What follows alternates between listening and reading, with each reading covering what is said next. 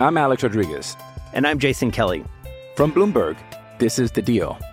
Each week, you'll hear us in conversation with business icons. This show will explore deal making across sports, media, and entertainment. That is a harsh lesson in business. Sports is not And, as uh, simple you know, I- as bringing a bunch of big names together. I didn't want to do another stomp you out speech. It opened up so many more doors. The show is called The, The deal. Deal. Listen to The Deal. Listen to The Deal on Spotify. And here's the thing about the internet, or just in general. That's the one thing. That's my biggest takeaway from all of this. Nobody can ever just be happy with what's going on. I think I, I- mentioned this yesterday, and I'm reiterating this point, is uh, we keep, like, no matter what happened, whether Justin Fields was good or bad, whether the Bears were good or bad, if the Bears are good, then it's, ah, it's preseason. None of that matters. If the Bears struggle, like, oh, grave concerns over the Chicago Bears. And I'm not going to sit here and apologize for the Bears being good on Saturday. That's just that's just not what I'm going to do. Now, I I will take a lot of it with a grain of salt or anything like that, but still at the same time, you would have been crucifying Justin Fields or any one of these players had they not performed well in a preseason game. It's just the truth of it. And I think it's just the nature of social media and the way people just want to conduct themselves. They just always want to, they want to be drawn to the negative. They want to, oh, something's always, you got to have something. You just can't enjoy it. I even mentioned this a couple of uh, days ago. I think it was a Jahmyr Gibbs play from practice. I'm like, oh, that's pretty good. That, that looks scary. He looks at everybody, no, it's a linebacker. It's the, I'm like, you know what? You can actually compliment an opposing player, an opposing team, and it's it's not going to hurt you. It's okay. Some you're, the the teams that you're playing against can at some point make good plays. It's going to happen, and your life would probably be a little bit better if you uh, could just embrace that and move on. And you know what else will make your life better? Starting the show. So, Sammy, let's get started. Turn up your volume. Your volume. Because you're about to listen to The Sick Podcast, with Adam Rank. Trying to cut it back. Justin Fields making magic happen. There goes Fields. Touchdown. The sickest Chicago Bears and fantasy football podcast. Brought to you by Underdog Fantasy. Sports entertainment like no other. It's gonna be sick. sick, sick. It's Tuesday night. You know what that means. It is time for Take It to the Rank. Happy that you are all joining us here today, but a little bit of housekeeping. This is a pre recorded show. And unfortunately, that means that we won't be able to pull in questions from the audience, which I love doing. I love hearing from the fans. Still, make, make sure that you're asking questions in the chat, in the comments. I will be there answering questions as the show is playing out. So maybe a little bit different. We've done this before where we pre-recorded one of these things and I've been able to go in and interact with the chat as it's going on. And typically I can't do that during the show because I'm hosting it. So should be a little bit of fun. We should have a good time. A lot to talk about. Very excited. Still buzzing from what happened on Saturday. This week has just been so much better. Now, if you know anything about me, you know I'm an Angels fan. I hate that part of my sports life.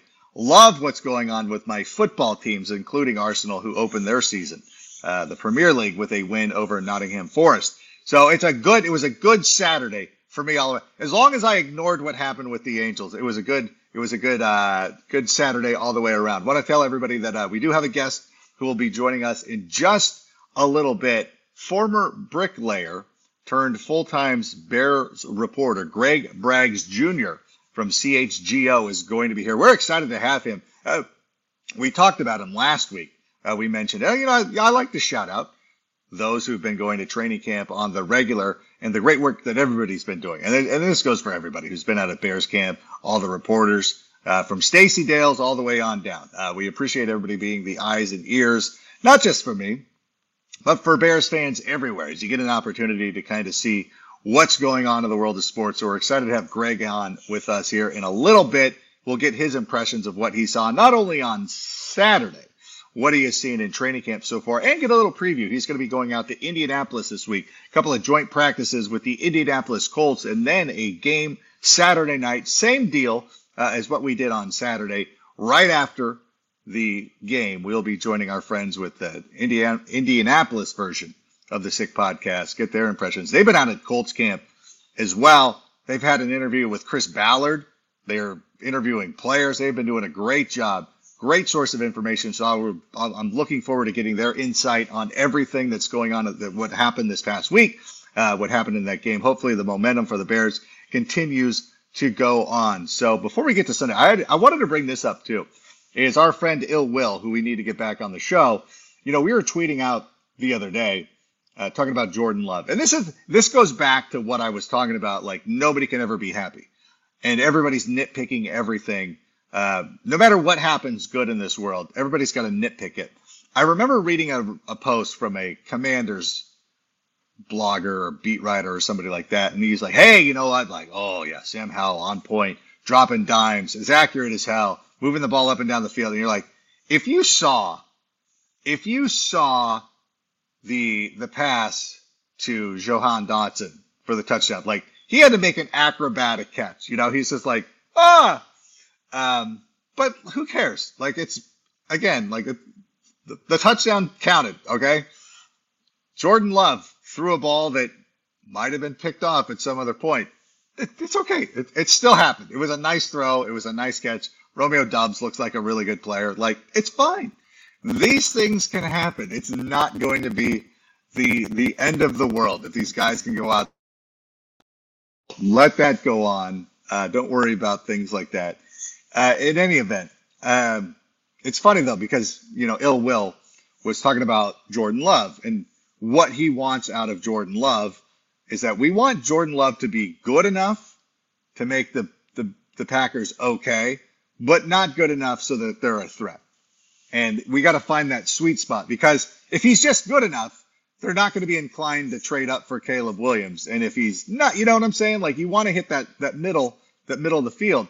And so I respond, I'm like, yeah, we want, we want him to hit that Kirk Cousins level, who I think is aptly described as a quarterback who's like he's good, he's a good player, but he's not like he's not winning the Super Bowl for the Vikings. Like he's just not, and that people know this. And well, not uh, not everybody knows this because some Vikings fan got into his feelings like he's better than any Bears quarterback. I'm like, ah, oh, that's not even the point. But uh, no. I go first of all, uh, Jay Cutler and Jim McMahon exist in this universe, so he would not be the best quarterback in Bears history. The most passing yards, sure, that doesn't make him the best, especially with the way, like, again, trying to explain nuance to a Vikings fan is not something that you want to do. Like they're not going to get it. You know, like I'm sitting here, I'm trying to explain to my five year old why, even though Arsenal won, you, you we should be upset that you know like we shouldn't be giving up goals. Like the defense needs to play. He he doesn't care. He's like, no, we won though, and you're like, yeah, but what they they should have won a little bit. But you know, and that's what it's like uh, talking to a Vikings fan is they're like, well, I mean, yeah, Kirk Cousins has a lot. Kirk Cousins has thrown for a lot of yards in his career. As a matter of fact, if Kirk Cousins has the typical career year that he's had throughout his, you know, entirety in the NFL, he is going to pass Joe Montana on the all-time passing list for yardage. I don't think that Kirk Cousins is better than Joe Montana. I apologize to the Vikings fans who are upset right now, who feel that Kirk Cousins at the end of this season will now be better than Joe Montana. It's not that's not the way things work. And so trying to get that across to people, like now Kirk Cousins is the perfect example of mid card, mid card jobber who's never quite going to be, you know, the main event guy. He might even be like, I'll even say this, and I love Sami Zayn. So don't take this the wrong way. So I, I'm a big Sami Zayn fan. Like I love him, but I understand like his program with Roman Reigns excellent. But he's not Roman Reigns. He's not going to carry the belt. He's not going to be the face of the company. That's Kirk Cousins. He's fine. He can win the NFC North periodically. He's a good person. He seems like a nice guy. But he's not going to be the face of the NFL. He's not going to be carrying one of these teams. It's okay, and that's fine. But that's it. That's exactly my point. Like the guy's arguing, I'm like, you're exactly proving my point. He throws for a lot of yards. You're you can't get rid of him because he's good enough. He's too good to get rid of. And that is the problem. And so it is just one of those things that is very difficult Uh, it's very difficult for Vikings fans to uh, to to comprehend. And uh, so it was it was a it was a fun little back and forth. At some point, you're like, okay, sir, we need to. I we're closing the bar. We need you to go. And actually, it was right before the game started, and I'm like, okay, like whatever, just please go. I've had enough out of you. Because let's talk about Saturday. Saturdays. It's always confusing. It's a Saturday game. Uh, let's talk about this. Um, let's talk about what happened on Saturday. Great game. Very pleased with everything that was going on. I will say this, and uh, this is important to point out. Number one, I'm not a Penn State fan. Uh, one of my dear friends who was staying at the house uh, left this Penn State. It's super nice. And uh, again, it's too nice to get rid of, but I don't want it. I don't want to represent Penn State, but still. Um, so we started that game. So the defense, the first team offense, or first team defense, excuse me, looked atrocious. Could not get off the field. Malik Willis, who admittingly looked very good, moved the ball down the field. I will say, I think that Kyler Gordon, that hit, when they were challenging the plays, I felt like they should have challenged that hit because I think there was more of a like, he's starting to lose it. He's, he's going to the ground. And sometimes, I know it's not Al Riveron anymore, but depending on which way the uh, NFL officials feeling that day, who's on his fantasy team, um, I was the ball moving. That would have that to me was closer to being overturned than the play that they actually overturned. But I do like that Matt Eberflus at one point did throw a challenge flag. Who cares? I, I say this because it's it's preseason, like who cares? But I do like the fact that uh, it makes it lets the players know that you've got their back. So I get it. Like I'm like, dude, really? Like preseason game? Like why are we throwing the challenge flag? But at the same time, uh, I do applaud Matt Eberflus at this, just because you let the players know I'm here, I'm invested it's kind of like hanging out with your kids. You know, sometimes you got to put the phone down, let them know that you're invested, you're watching them play, or you're doing whatever. Uh, you're invested in them. So the first team defense was a little bit of a struggle. And so I didn't like that at all. I thought Kyler Gordon, though, made a couple of nice plays, a couple of nice hits. Obviously, the one that they had to challenge on, there was a busted coverage. That's unfortunate. I mean, busted coverages happen. You know what? We don't want that to be uh, something that happens all the time. But the first play, the pre We'll figure it out. I I need them to get off. They, they cannot allow those first score drives though. They got to be better on third down. They got to try to hold these teams to field goals. That was impressive. I mean, I, I I understand. Like, hey, well, not everybody was there. Yeah, neither was DeAndre Hopkins. So let's let's call it a draw of like we didn't have everybody out there. That goes for both sides. You need them to get off the field. That's a that's a valuable concern. Listen, I don't think that there's anybody more positive about the Chicago Bears than me or any sport supporting any of his teams. But even I can point out like we need to stop doing that. I even tweeted it. Felt weird tweeting like that was not that was not ideal. What was ideal is what happened the next series. Is we saw some running. Khalil Herbert ran a little bit. We threw a swing pass to Khari Blasingame, our friend. Oh, we got to get him back on the show. Sammy, make a note of that. Let's see if we can get Khari back on. Oh, we got to talk to him.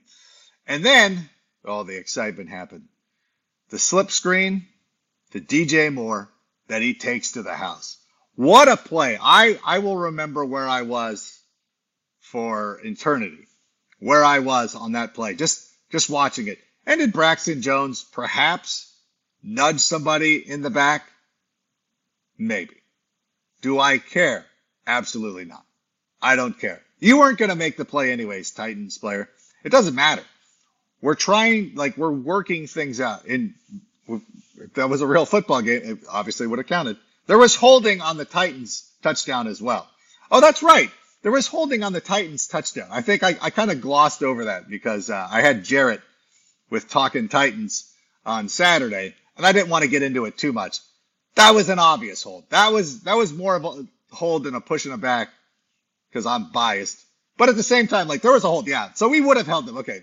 But still. But again, this goes to the point of like you got to go with the call. Like you're not going to get every call, so you got to play like whether you're stopping a team or you're not. And so it was exciting. DJ Moore, like you could not have asked. Like that's that's impressive. Like for some, you ever like I don't know. I was uh, I was in a golf tournament one time, and I brought my friend Cole with me, and my friends did not know him And uh, oh no, it was excuse me, it was Patrick. Oh, sorry, it was Patrick Claybon. Cole was a different tournament. I brought Patrick Claybon to this tournament, and my friends uh, were excited because they love Patrick and they think he's a great guy, and they they see him on the NFL Network, and they're like, oh my god, like Patrick, like this is pretty cool. They, they were stoked that they were going to meet Patrick Claybon just as a human being. And I'm like, no, but he he smokes the ball off. He's a good golfer, and he smokes the ball off the tee. And uh, you know, you never know. And then the first tee of the game, or the first tee, he just hits a bomb that explodes. Like I'm okay. You know, I hit these balls that go between 200 and 225 yards.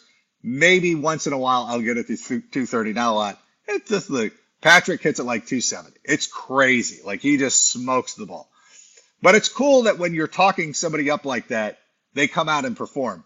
And I think that we've all been of the mind that DJ Moore is going to make a transformation with this Bears offense that is going to, you know, permeate through the entire team. And then immediately he goes out and does just that. It was incredible to see. And so it was exciting. But for me, perhaps the most important part was what happened when the defense came because obviously now Soldier Field is rocking. That place is energized. The defense looks better, and admittingly, they switched. Uh, they brought in Zach Will Levis, excuse me, to be their quarterback. But the defense was getting busy. You know what? That that that first team offensive line was pushing the Bears around, and then you know that second team get. Oh man, when we get out there for that second series, that it was night and day they're getting after the quarterback, and of course, they get a, a crucial third down, which is exactly what we need. And we get a third down. Zacch Pickens comes up, makes a huge sack.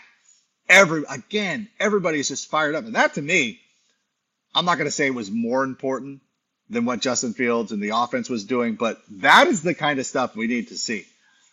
If we give up a first drive touchdown, you want to be able to answer. The Bears did exactly that.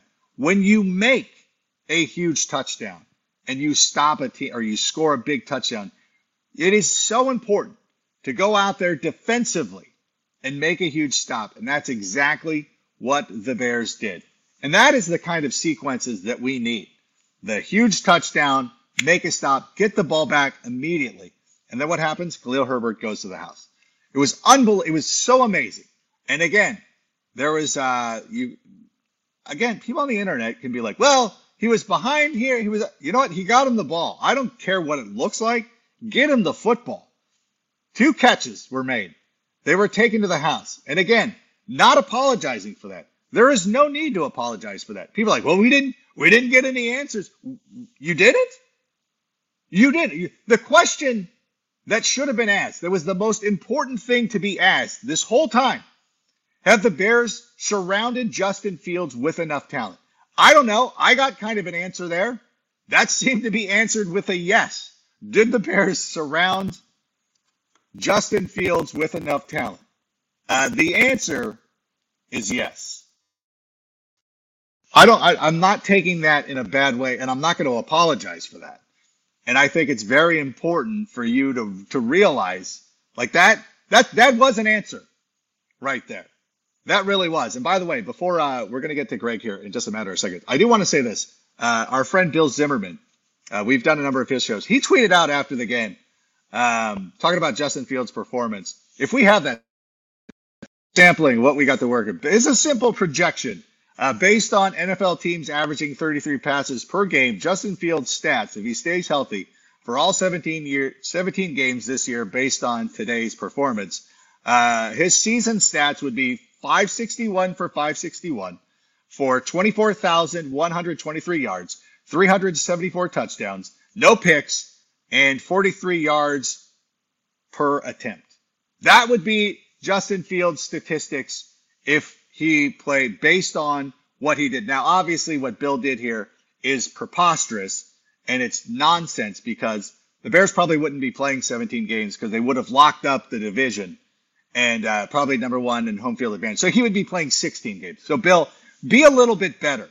Can you put some realism in there? Like he would not be playing 17 games because we would have locked it down. We'd had the number one seed.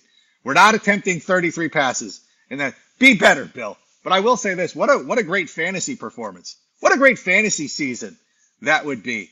Uh, and speaking of fantasy, the easiest way to play fantasy football is with Underdog Fantasy. Yes, it's so simple. Go to underdogfantasy.com or better yet, download the app Underdog Fantasy and you can get started in the greatest way to play fantasy football. It's so simple, it's so easy, and it's a great app to have on your phone whenever you have big plays. Like, you know, when, when DJ Moore scored that touchdown, I get an alert. I got an alert for Khalil Herbert. A lot of great things are going on. So it's a great app, it's a great way to get started. And right now, if you're a first time user and you sign up using the promo code SICK, Underdog Fantasy will match your initial deposit up to $100. So that's a great way to get started. And the best part, I'm going to be competing with you in an Underdog Fantasy League this season, maybe multiple ones. We're going to get, uh, we're going to give you details on that here in the coming weeks. But yeah, we're going to do a, a couple of uh, best ball leagues uh, to get everybody involved in fantasy. That way we can have some fun, talk some S on each other, and uh, just have an enjoyable time. Underdog Fantasy is the way to go. Go to underdogfantasy.com right now. Download the da- app. Do all that stuff. Now that we have the uh, the housekeeping out of the way, uh, I am very excited for this. We, um, as you know, I am active in Bears Twitter, and uh, one of my favorite follows is uh, is a man who I believe it was last season. He was a bricklayer by profession, and then he decided that he was going to follow his passion he was going to do what his heart compelled him to do, and that was to devote himself to covering the Bears full time. And what a job uh, he has been doing. He has been my go to uh, this offseason. Uh, him, Lester, all those guys, everybody who's out there. Like, I, I really do appreciate it. And we appreciate him coming onto the show. So let's please welcome Greg Braggs Jr., who is going to be joining us here. He's it's a bit it's a busy day for him. Uh, again, this is pre-recorded. He had a stacked day of interviews. He's a man about town. Everybody wants to talk to him, and uh, we're pleased to have you here for a little bit. Uh, Greg, how are you? I'm great. I'm great, especially after yesterday watching DJ Moore take it to the house. I know Justin's relieved to see that, but I know us as Bears fans, uh, it's a breath of fresh air. and you know, now the hypotheticals and everything, the offseason talk that can drive a man insane. Now we actually have a game on tape. I watched it again this morning and we we have some substance finally to have in our hands. Uh, let me ask you real quick: Did Braxton push in the back? Was that was that a was, that a was that a, a slight I, I, nudge? I didn't, I didn't see, see that. And you know what? When I tweeted yesterday about whether or not on the Khalil Herbert screen if there was guys illegally downfield, and look, you know, Justin Fields asked the same question. He thought maybe there could be a flag in the postgame presser, but I got I got a lot of heat from fans about well, I should understand the the rule book because this is my job and things of that nature. It's like, look, I have a lot of respect for the refs after that play because the amount of conversation from my question of whether or not that was a legal man downfield to a legal man downfield, it's now spent 24 hours of people deciding whether it is or isn't, and I still don't know. So I have a little more respect, a newfound respect for the refs that we're always throwing arrows at because that job certainly isn't easy. And I certainly am never trying to act like I'm an expert on this uh, just another fan in the stands. That's what I always been, and, and, I appreciate what you say. And yeah, as a you know someone that's been a bricklayer for 20 years, and, and I gave it up about a month ago uh, to go full time. Was that a month ago? Okay. Yeah.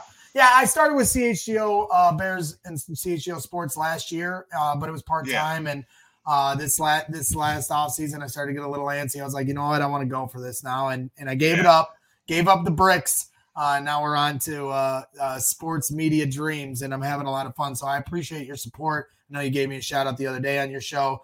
Uh, it's not easy because maybe trying to maneuver through this media game now as as a fan and and want to do it in a different way than other guys do it. Traditional media, legacy media does it it's a it's an odd road to maneuver through and and you're honestly kind of the, the gold standard when it comes to this because you're on nfl network a national platform but you've always stayed true to who you are. And we've got this running gag on twitter about meatball island. And i'm mayor of me dan Wiederer called me mayor of meatball island. And you know what dan? I, I wear that badge I, proudly. Uh, i am a meatball. And and we look up to us meatballs.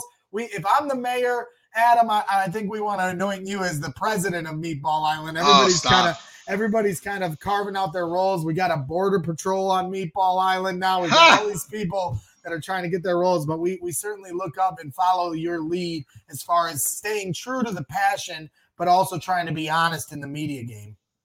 I want to be the aloof guy who lives on the golf course on Meatball Island. You're like, oh, that's Rank's house on a hole number four. We see, oh, he'll hang out with you at the coffee shop. Like it's no big deal. Uh, uh, but I, you know, the one thing that I really appreciate, and um, I never really, I, I, I, I don't know, I, am blocked by this person on Twitter. Um, for, for, I'm sure it's my fault. Uh, but Bill Simmons, you know, was one of the guys who made it kind of cool to be able to say like, "Hey, I I rooted for a team growing up. Like I why do we always have to ignore this? Like why cuz you always accuse everybody of being biased. Like Joe Buck hates my team, this guy does, and all this stuff is like, well, you were a human being growing up. So why not um, do it? And and it's also, you know, it, it's and it's also nice just to be like, I'd rather be upfront about it than have people question it. So they know. And I think that of all the fan bases, I think the Packers fans get it the most yep. and are the coolest with it. Like, yeah, okay, like that, that Rank's talking ass or doing whatever. Um, which is really nice. And, the, and it's really uh, what I love about your approach. And I really, and one of the things, you know, as you're doing this, it's funny because you said, I, I thought you'd given it up a little bit more. You were on the brick patch. You'd been weaning yourself off, and exactly. now you finally went cold turkey a month. Okay, now now yeah. I got the timeline correct, but uh, it's been great, you know. And you know, one of the things I think that, you know, whenever you want to follow the Bears or people who cover the Bears, it's like, who do I like? Like, who would I, who would I, who would I see myself hanging out with? Right. And uh, you've always been one of those guys. I'm like, oh yeah, Greg's cool. Like, I love it. Well, and that's the thing. Um, we can we can all have a different way we go at it. Oh yeah. I understand they're legacy media, traditional people. They're going to come at it from a professional standpoint more so than if you don't want to say I'm professional at it. I would tend to disagree. But if, if in the lens of journalistic integrity, as Dan Wiederer said that I'm kind of wrecking that with what I'm doing, I would vehemently disagree with that. I'm not trying to be Dan Wiederer. And I have he's a great dude. He he works hard. He crosses his T's, dots his I's. He's very you know um, you know detailed in his approach. But I, I I think when you have 25 beat writers and they're all somewhat writing the same story and they're covering the game there's another aspect of sports, and we saw this when COVID hit, and there were no fans in the stands. And that's who I am. Yeah. I'm the fan in the stands. And that's a, that's the other half of the sports equation. And I'm I'm a fan, and I'm always going to be that guy. I don't really want to try to I'm not going to try to become, you know, the the Sun Times or the Tribune guy. I want to stay true to who I am. That's what got me here. And I just feel like in a competitive industry and I want to stay I want the respect of everyone I work around, but at the same time, I'm not trying to be those guys. I'm going to try to be me. And I think there's a space for all of us here because every fan wants something different. There's a lot of fans that don't want to listen to the meatball. They don't want to hear yeah, my and that's my, fine. that's fine. But I, as long as I'm, I'm going to stay true to myself, stay authentic, and, and you can do your thing, and I'm going to have respect for you, and that's kind of where I go with it. I'm Alex Rodriguez, and I'm Jason Kelly from Bloomberg. This is the Deal. Each week, you'll hear us in conversation with business icons. This show will explore deal making across sports, media, and entertainment that is a harsh lesson in business. Sports is and, not uh, as simple you know, as bringing a bunch of big names together. I didn't want to do another stomp you out speech. It opened so, up so many more doors. The show is called The, the deal. deal. Listen to the deal. Listen to the deal on Spotify. And that's the way that we want to do it. I know there's a there's a the beat writer, the Angels beat writer for the Athletic, like literally hates the team and is so negative. And it's like, but you find like, but some people are drawn to that. Like, there's some there's people who defend him. Like, no, we love this guy. We love his real time. It's like that's, that's fine. It's this my, it's not my thing. It's like watching a comedy show. You know, like there's a lineup. There's ten guys up there. You might like David Spade. I like David Spade, but somebody else might not like David Spade. I'm sorry for you that you're missing out on this great show, but it, it's the way that it is. And it also, it's the same thing. And I, I, I forget who I was talking to, and it might have been Tom Grossi because he's a he's a comic too. Yep. And it's like, yeah, like comics are so competitive, but you don't realize like if everybody's good, that makes it that makes everybody better. Yep. Like I, I did my friend's uh, special, uh, Johnny LaQuasto. Go find this. Go find Johnny LaQuasto's special. But I was one of the openers. All three of the openers, we all killed it. And then Johnny went up and did his thing. I'm like, if one of us bombed, I wouldn't laugh I wouldn't laugh at Ryan Niemiller be like, I'm glad you bombed. So it make no, like everybody's better. It right the rising tide rises all boats. You got it. And I think it goes with media, it goes with comedy, and it goes with football teams. And it feels like, and if I'm not mistaken, DJ Moore could be that guy who rises all tides. Because I don't know uh, what part of the show you came in on, but I said what DJ Moore did offensively was very impressive, but I felt, and I don't, I'm curious to get your opinion on this. I felt that that lifted the defense. And when the defense went on the field after his touchdown, they looked completely different. Zacch Pickens gets a sack. We got off the field after a huge touchdown. I think that was probably the most important element of the game yes, on Saturday. Yeah, I'm I'm right there with you, man. I mean, like I said, it was a breath of fresh air after what we had to go through as Bears fans and what the team had to go through last year watching Justin Fields have to carry this whole thing and the players that have carried over from last year to this year, because it has been a roster that certainly has been turned over. But there has to be some amount of guilt they had as they went through last year, knowing that this dude's carrying us. We're not holding up our end of the bargain. Now you get this superstar in DJ Moore. That that's a contagious thing.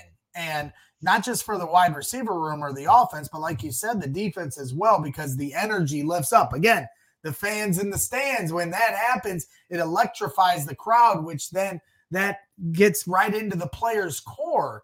And that, that's something that you can't find on a stat sheet, but it's certainly tangible. Yeah, you know what? And it's the funniest thing, too, when people talk about that and they talk about, like, we didn't get any answers on offense. I'm like, um, our answer was is DJ Moore can play football. That that's all we needed to know, and it was a it's a tangible thing. Whether it's again throwing out and the funny projections. That that I just think is being short sighted. There was a uh, they they ran right before one of the screen passes. They ran a toss right to Khalil Herbert where they pulled Cole Kmet and Darnell Wright out. Yeah, and Darnell yeah. Wright put on display what he can do for this football team. He's got good feet, comes around, turns his hips, seals the whole side and his big body, he's blocking one dude, and then another guy's coming through. He blocks him just because of his sheer size. We didn't have that on the right side last year, and you now you you've got one side, you know, uh, protection on the edge like that. You know, Braxton Jones getting down on a, on one of the blocks because that's the thing. You can just look at the the sixty yard touchdowns and look at DJ Moore, Khalil Herbert, but look at the blocking.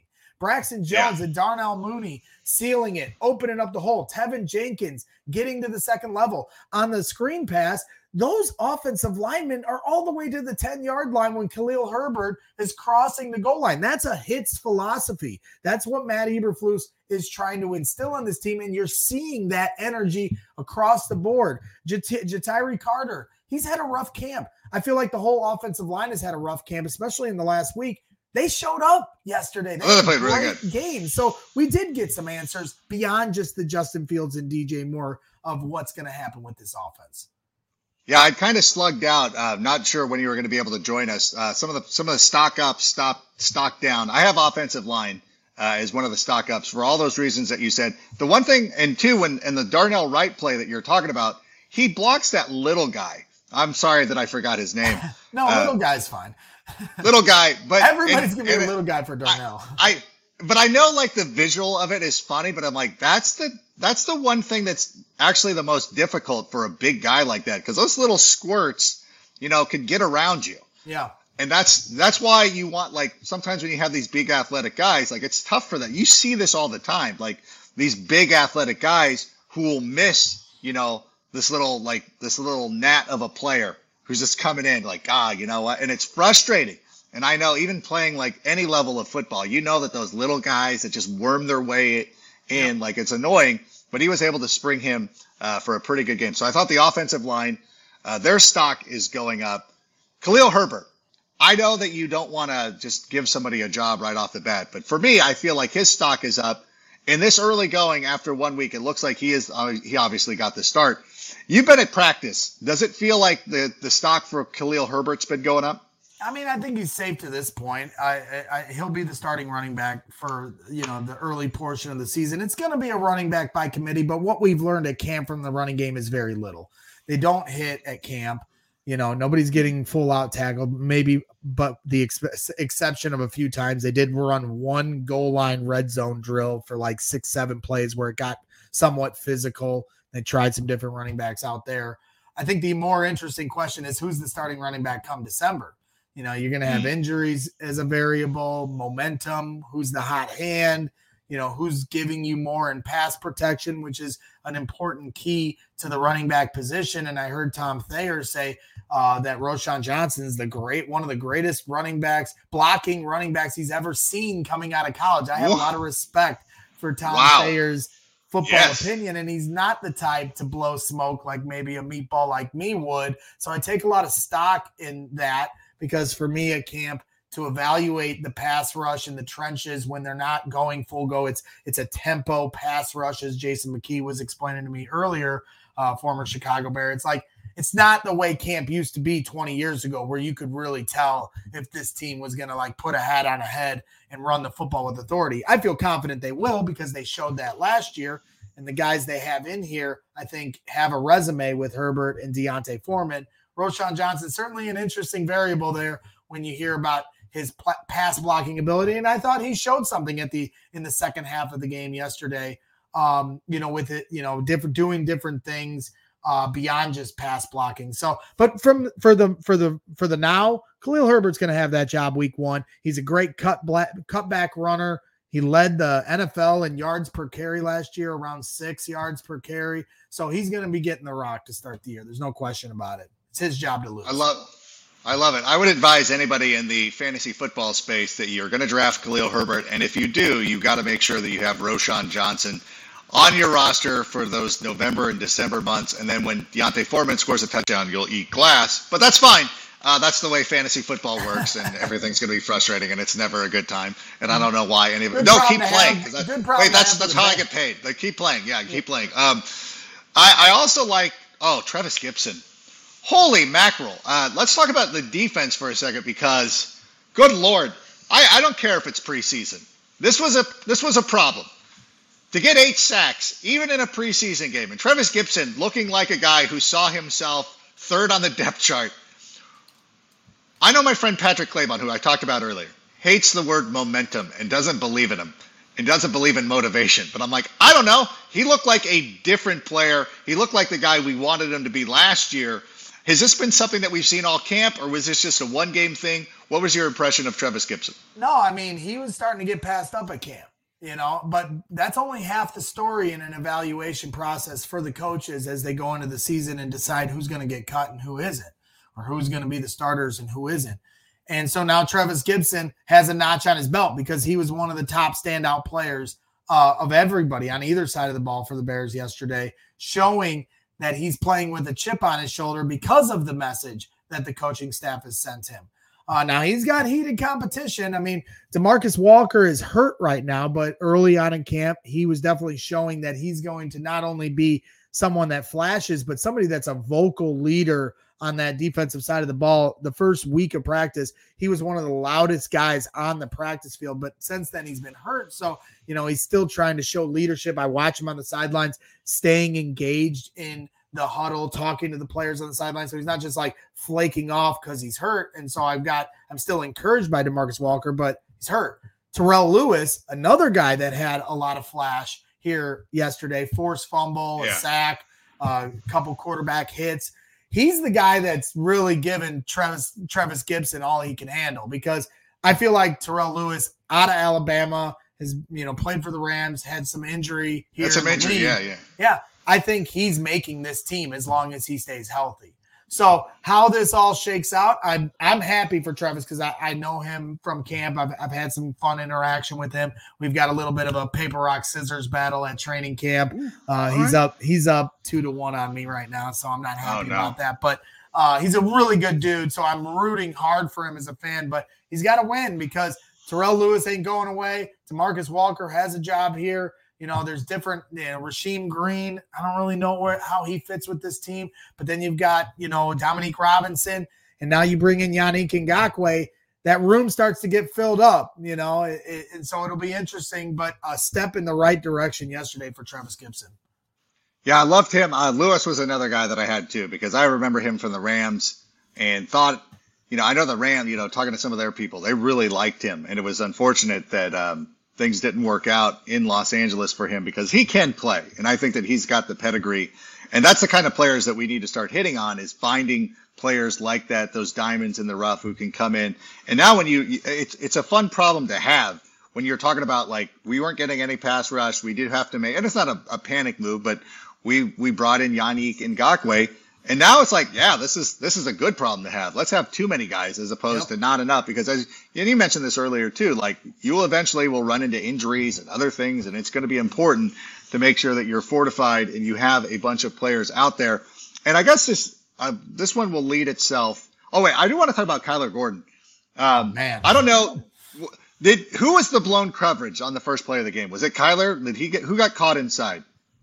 I, we honestly we don't know because then Ty- Tyrique Stevenson also got beat. Was that was that yeah. the same play on thirty yards? And until we see the yeah. all twenty two, it's really hard to say. You're talking about on the play action rollout yeah, where yeah, and then and then Kyler was on the backside and he just comes out of nowhere. He smokes uh, a guy. He smokes him. So until the all 22 comes out and our guy draft Dr. Phil breaks down the tape and right. can tell the the simpleton meatball over here whose responsibility that was. It's hard to say whose, but we know damn well who was following the hits philosophy, and that was Kyler Gordon, who didn't give up on the play, comes on the backside and almost knocks that ball loose. It was, you know, I think he, he did. I want to see that again. I, I thought that one deserved a closer look than the other one that they challenged, but yeah. okay. And I understand why they didn't challenge that. Like if it was an actual game in the regular season, yeah, maybe you don't challenge that one, but the one in the red zone I can understand because they're in the red zone, right? So now we're yeah. talking about a chance to score. So maybe that was the decision there. But I agree with you. I thought it was a fumble too. I uh, I loved it. I love that. Like I just was writing down stuff, and I'm like that that play, like that could be that I, regardless of what the play was, like we saw with our eyes him make that play, whether he fumbled or not, whether we, the, the fraction of a second the ball came out or not, it doesn't matter. Kyler Gordon's hustling to the ball. He had multiple plays like that, and um, and I really love to see it. I really, I'm really so excited about him going into year two. And you mentioned the all 22s and draft Dr. Phil. Want to remind everybody that this show has been pre-recorded. If the all 22s have been out and like, what are you guys talking about? Uh, we're pre-recording this on a Tuesday.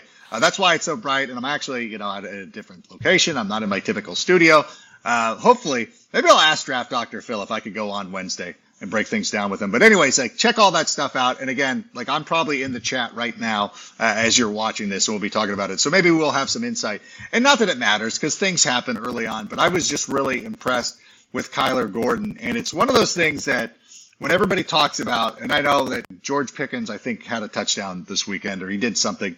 And like everybody will go back to that and be like, oh, we could have, it's fine. But remember, we got Kyler Gordon, who I think is going to be a tremendous player. We got Jaquan Brisker, who looked good as well. Like we did okay. And I think that this is another stock up for me is the drafting prowess of Ryan Poles. Because not only, I mean, like you talk about those two guys and Braxton Jones getting out, but I'm going to go through like, okay, Darnell Wright looked good. Uh, Tyrique Stevenson looks like he is going to be the guy who stops uh, starts opposite of Jaylon Johnson. Zacch Pickens had the big third down sack that got us the ball after the DJ Moore touchdown. Yep. Roschon Johnson looked really good. Noah Sewell, um, we thought he was going to get penalized for a late hit. No, he just made a good play. The penalty was mistakenly, like there was no reason for a penalty to be on Tyrique Stevenson. Like that was not a penalty. That's why, and again, the referees are in training camp too. I'm not even going to sweat it. And uh, Travis Bell, makes a makes a big sack at the end of the game and erupts erupts the sideline, which shows you like the players love him. Yeah, like he's obviously a popular guy. Um, I I don't know. I don't want to like not every pick has been perfect, but I oh man, the job that Ryan Poles has done over the last two years draft wise, it's starting to really show itself. Well, and then you add in undrafted free agent last year, Jack Sanborn. You know, oh, yeah. and, and then this year undrafted free agent who flashed the last week of practice and then flashed yesterday, Micah Baskerville out of LSU. Oh, right. Like, all of a sudden, this Baskerville guy, and what a football name, like straight out of the Water Boy or something. Like, this is just a beautiful football name. Like, and so to your point, I agree. I think Ryan Poles' draft prowess is solid. I think his approach to the way he drafts, I mean, he showed it with the trade back and then to trade back one more time, one spot to add another pick. Those are little things that maybe uh, the average fan may not appreciate. But you know, anybody that followed the way Ryan Pace handled things, who was much more you know quick on the draw, maybe his poker face wasn't as good, uh, would give up draft equity to move up. Trade a fourth round pick to get Nick Foles instead of just waiting for him to be cut. Ryan Poles, I think, is more calculated in his approach and he's a little more calm and waits for the market to come to him, waits for the draft to fall to him. So I'm very encouraged by the way Ryan Poles draft so far. Yeah, I think that if if uh, if Ryan Pace was well, I don't even want to get into it because so many things would have changed. So many things would have changed. But I, I was thinking about this when they drafted Darnell Wright. And I know there was a big push, and people were they loved Paris Johnson Jr., who we saw over the weekend for the Arizona Cardinals, and I like him too. I'm like, it would have been such a Ryan Pace move to then trade down, but then trade back up to get Paris Johnson Jr., who is a good, who could be a great player. Um, but I, but when you look at the value, like it's one of those things, and it's always what I talk about uh, when they make these trades. Like when they did the, uh, when you make any deal, it's like you got to remember everything that comes along with it. So, would you rather have Darnell Wright and the fourth round pick that we got and all this other equity that we're going to be getting over the next number of years, or one Paris Johnson? It's like, you know what? It's like the thing with Roquan Smith as well. It's like Roquan Smith is a great player. Right. And obviously, he went to Baltimore and somehow became even better. That I, I, I, don't think so. I think he was doing the same thing he did with the Bears. But when you're wearing a Ravens uniform, people are just like, you know what, you're good. It's like if I played a guitar and I'm playing, like if, if Bono was doing a karaoke night, you'd be, and you didn't know who he was, you'd be like, this guy blows. But when you're at the Sphere in Las Vegas and you're watching Bono sing One Tree Hill, you're like, this is the most amazing performance. Like it's different. yeah. And that's the way it is with the being setting. a Raven. When you're when you're when you're with the Ravens, they're like, oh, you're Bono now, apparently. Yes. Okay. But if you can get like, would you rather have Roquan or Terrell Edmunds and T.J. Edwards and a pick? So uh, let's just say Zacch Pickens. Right. I know that's not well, the right ended one, up being but like Noah, one of those. It ended up being Noah Sewell. Noah Sewell. Excuse me. You're right. Yeah. You're right. Sorry. But like, that's the way it goes, and right. I, I think that that's a philosophy that's going to lead us into these situations where we are just talking about about how we have too many guys. Like we don't know who. Like a good player might be cut off the defensive line, which is incredible to think about from a year ago where we're begging somebody to get to the quarterback. Like now we might have too many guys. When, when somebody's going to have to take a seat, yep. somebody might go on the practice squad. We don't know. Somebody could end up being cut. And so I think this is such a great problem to have, and it's something yeah. that I'm excited about. You look at with, the depth. Uh, you, you look at the depth uh, across the board. Like you said, good players are going to be cut. A wide receiver, Velus Jones, is in trouble now, and that's a third all right. let's let's do year. okay, okay. Let's let's do a stock down. Um, He's the, the stock downs for me are the haters uh, who've who've been really going through their feelings over the last couple of days. Sorry, Patrick. Um, and and our friend, and listen, I love Velus Jones, and uh, as of Sunday, I will eventually reach out to him. I tell him the key. I'm a, I'm a, I'm as encouraged. I'm as I'm as I'm, I, I'm an encourager, and I think that he's got a lot of ability. But uh, that was rough. You know, you can't He's a special teams guy. You can't be making those plays. How how like how much trouble is he in? Like, is it? I mean, could they cut their third round pick from a year ago? I, I just think he's opened the door now for Dante Pettis because even if he learns from that mistake in the next two games, he doesn't make that mistake. As a coach, can you trust him in the regular season? In a season where you now every week is vital and you're trying to win football games it's always going to be in the back of your head. Now, he's willing to improve on this and, and prove it to the coaches that he can be trusted. Uh, but it was a very unfortunate moment for him. And he has now opened the door because people like, has he dropped a punt at practice? And I told fans, no, but you got to wait till the bullets start flying. And at the end of the day, you saw what happened. The ball bounces, and instead of yelling, you know, you know, poison or, or red or whatever, and tell everybody get out of the way, not only that, but he's got to get out of the way. He makes a, a, quick decision. And that's the thing about it. We talked about it on CHGO Bears yesterday. It's like, it just feels like it's happening too fast for him. And yeah. you, there's a lot to, you got to track the ball. You got to track how it's moving end over end. You're, you know, the wind. And then you're also, you know, your peripheral vision. You got to feel those gunners coming at you. And there's a lot, it's not an easy job, but some people yeah. have the feel for it, like Devin Hester who's the obviously the extreme uh the greatest of, of all time yeah the greatest way to go for time. the greatest of all time yeah well he's my guy so i'm always going to give devin a shout and then you know you have Velus who you know is still trying to find that feel and can he you wish he could because you know i mean yeah. tyler scott they had him do a you know catch a few punts but he got a ball knocked out in in the receiving game, and he's shown some hands issues at camp. So ball security is a problem for Tyler Scott too. They're not going to put DJ Moore back there. They better not, or yeah. run on the field like a protective mother bear. You know, they will not put him back there. So I think this has now opened the door for Dante Pettis, who's been on the inactive, non-active football, you know, injury list, whatever you want, however you want to phrase it.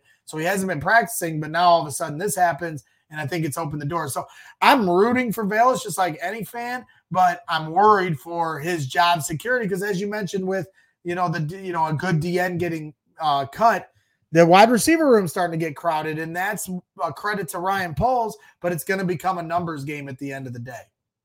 Yeah, and I think that Tyler Scott is definitely going to make the team. Oh, um, yeah. The rookie out of Cincinnati, he's too fast. He's too good. He's gonna, he's got too much ability. And yep. but we love and we love Velus, you know, and it's yeah. it's just one of those things that I think that what happened, and if I'm guessing, like sometimes you you you know what you should be doing, but then you don't do it. You're like, okay, if you if you let the ball go, like you said, when I played at high school, like it was Peter was our get get away, and uh, it probably had some sort of overtones because our coach was a little. But anyway, but we would we would yell it, and then I think he wanted to make a play. Like you're still yeah. in training camp and preseason, and you want to make a play. Like there's nothing wrong with like if you let it go, you let it go. And then if he would have ran to the sidelines after letting it go, coaches would have been like, catch that ball next time. You're like, okay. I think they're uh, the one thing that I would advise anybody um, at any level. It's like you know what? Nobody ever gets wrong if you just catch a punt and nothing happens, and you catch, you fair catch it, and you catch it. Nobody's upset. Ah, could you have made a bigger play or whatever. But as long as you have the ball, you're going to be fine. That's the that's the ultimate that's the ultimate thing. And I remember I briefly uh, wasn't even an assistant coach, but I was on the sideline and I was uh, my friend's high school team, and this guy was struggling, and I, it was the kickoffs because this guy was pooch kicking off, and, they, and it just flummoxed these guys. And I walked up to him. I'm like, you know, you can fair catch it on a kickoff. Like they'll have to they, will have to let you catch. He's like, really? I'm like, yeah. He did it on the next one, and the coach, as my friend, was like, "Oh my god!" Like he hugged him. He's like, "Great I. He's like, "Great smarts. Way to think out there." and uh, he came back and he looked at me and he's like, "Oh, I didn't." T-. I'm like, "Don't tell the coach I told you. Like, just enjoy your moment. You did the right thing. Uh, you You're take your man. victory where it is." So uh, I think for Velus though, he needs to improve, and uh, I would tell him uh, if he was here, uh, if he was on the show, I'd be like, "Brother, we got it." Um, I still have a lot of. I think the one thing though is they're so intrigued by everything that he can do, and I yeah, I kind of like plays. It. He can make I mean, plays. I, just make good decisions. That's first. Make good decisions, then make plays. Yeah, and it's one of and it, you know an experienced player who's played you know five years of college football in the Pac-12, RIP, and the SEC like you're ready. You're not coming out. You're not coming out from Ball State. You're coming out from the SEC and USC. Like you should uh, have a better handle on it. And the stock down though, I got to say, like I feel bad for the haters. Like they're really they're working overtime to try to find things. oh man, really Packers Twitter really. is hot lately. It's crazy out there. What is I before you came on? I made this. Uh, Ill Will and I were uh, going back and forth with some clown the other day about like we want Jordan Love to be like mid, right. like just a mid guy who's too good to cut, but not good enough to win. And I'm like, you know, like Kirk Cousins. And the Vikings fans got very upset by this. I'm like, no, that's the that's the exact like he is like you look up mid in the dictionary. That's and that and not in a bad way. I'm not saying he's not a nice person. I'm not saying he can't accumulate stats. But Kirk Cousins is the ideal of a him and Jared Goff the ideal of a rival quarterback of like, all right, like you're going to play for 12 years for that team right. and you might win a division once in a while. You're not winning the Super Bowl. Am I off base? What's going on? Well, I just think it's a standard of expectation. So for the Vikings, they look at Kirk Cousins, go, well, if you guys had Kirk Cousins, you'd be doing cartwheels in the street. Maybe some Bears fans would because they just need stability. But we I had Cutler. More, like we, I had Jay Cutler. I've been down that yeah, road. We, we want more than stability. We're looking at Justin Fields and going, can you be the next superstar? You got your nice quarterback over there in Kirk Cousins, nice guy, show him on the quarterback show on Netflix. He, he, looks like he's a great dude, and and I hated how much I liked him on that show. But I do time, love, I do yeah. like him as a person. Absolutely, okay, great dude. But we want a superstar over here. We want so when they showed you know Kirk on on quarterback, and then you see Patrick Mahomes and the animal that he is, and this just yeah. insanely competitive player. We come from Chicago, guys. Michael Jordan was bloodthirsty and we want a quarterback like that that's bloodthirsty. And Derrick Rose, the silent assassin. And I think, um, you know, with Justin Fields, they have very similar traits, you know, as far as their demeanor is concerned. We want greatness for Justin Fields. So it's just a bar of expectation. And I'm right there with you when it comes to Jordan Love. Don't be so bad that they can draft one of those top two quarterbacks in the draft last year be just good enough that you're above that, and maybe even so, more so, be good enough to where the Packers re-sign you to a deal they'll regret four years down the road. I'm right there with you in a way. Exactly, like being Kirk Cousins. Like, is it, that is it was the most perfect, and it wasn't like a thing. It wasn't a, a knock on them, and these guys. I don't know. I don't want to reiterate for everybody who's been watching the whole time, but it's like they pull out the numbers. Like, look at this. Like, look how many yards he's passed for. He'd be the Bears' all-time leading passer. It's, like, a yeah, low he's bar almost over here in Chicago. First of all, yeah, that's true. That's true. That's like being like, you know, I would be the, I we'd have the most Super Bowl wins in Minnesota history. Like it's the low bar championships. They have one championship, one NFL. Cha- I always have to give them their credit. They did win an NFL championship. Uh, the Super Bowl that they went and lost to Kansas City counts as an NFL championship. We got nine. You've got one. So shut up. Um, not you, but them. Yes. Um, what?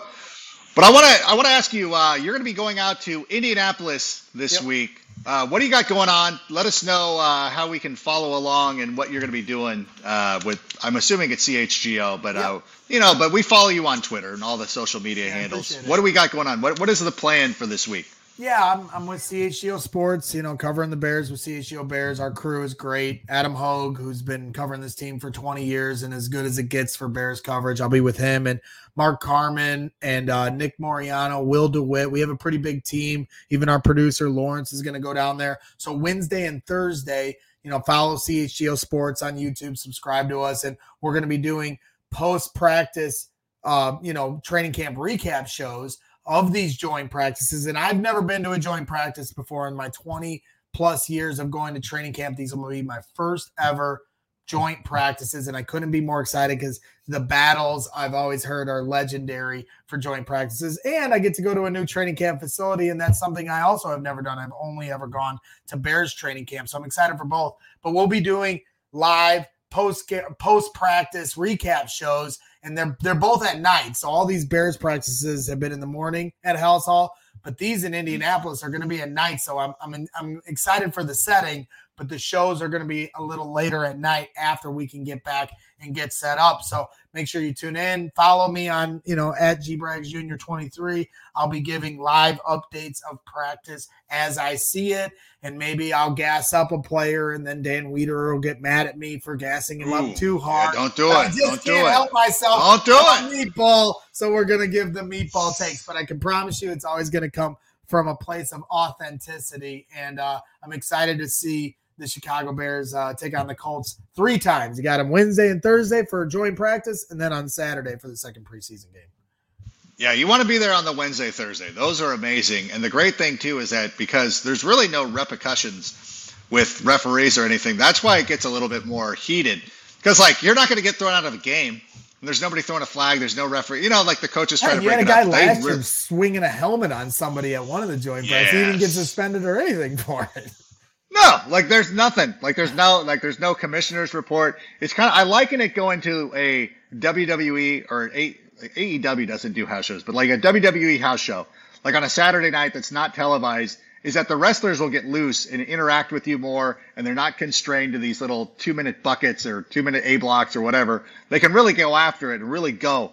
And that's what happens with these practices. So I would implore anybody, if you have the ability to get to one of these practices, I don't know if they're open to the public, if they're selling yeah, they tickets. Are, but I think tickets are sold out now. Probably sold out. They yeah. gotta be, yeah. It's too close, and I'm sure all the meatballs yeah. will be arriving in There's droves. gonna be a lot of Bears fans there, I bet.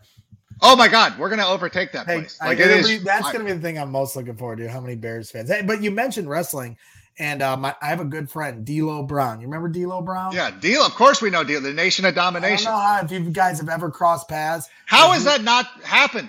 What is? He is a die-hard Bears fan. He is as ultra passionate as you are about the Chicago Bears. He's got a great story. I've, he's told many times with shows I've had him on, but he was introduced coming out as D, from Chicago, D'Lo Brown. He's actually from Philly, but he loved the Chicago Bears so much that in his wrestling career, he had them announce that he was from Chicago. And diehard Bears fan, good friend of mine somehow, some way, which is always surreal to say. But maybe one day I'll, I'll give you the proper introduction because you guys would get along Do it. splendidly. I will. I will. I, and I, I promise I will not ask him about the Rock. I just want to. I just want to uh, talk to. I love D'Lo. I love loved. I he, he, was, loves talking the stories. I was just hanging because he does Impact Wrestling, and uh, so Yeah. if they're ever in your town, maybe uh, we can get you guys connected. Tom Hannifan has been on this show. Like we've had Yeah. Tom Hannifan on this show, and we know uh, Eric Young just went back to Impact. Like we know. Like we Yeah. we're in. Tommy Dreamer. I'm a We're gonna we're gonna get this because you guys are a match made in heaven. So we're gonna get this meetup done uh, because I think you guys would hit it off splendidly for sure.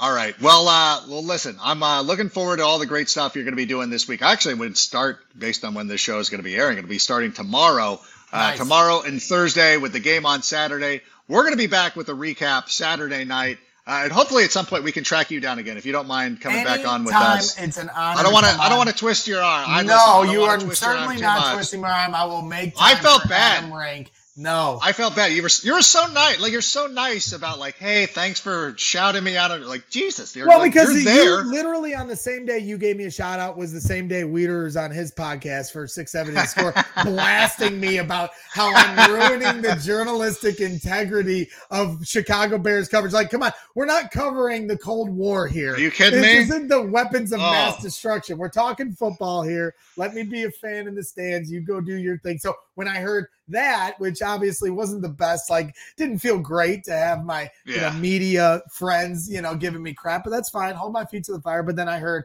my good buddy Adam Rank shout me out, and that that Ah. made me that was the balance I needed that day. So that's why I gave you a And that was that was or- that was organic and it was authentic and I just was like, oh, Greg's been doing a great job. But anyways, great job here tonight. We Oh, really yeah. enjoyed this. I thanks thanks for coming on. Thanks for making the time. want to thank everybody who has uh, been watching the show. If you've enjoyed this episode, be sure to comment using the word sick. Uh, let me know how it goes. I'm probably in the chat right now. Hopefully, still. I don't know. My kids have probably my kids have probably drawn me away. But at any Love it. point, thanks everybody for being here. We'll be back Saturday night to recap the game against the Indianapolis Colts. Look for us on social media. And uh, until that game on Saturday, bear down. Sammy, go ahead and play us out. And that's a wrap. Hope you don't miss us too much until next time.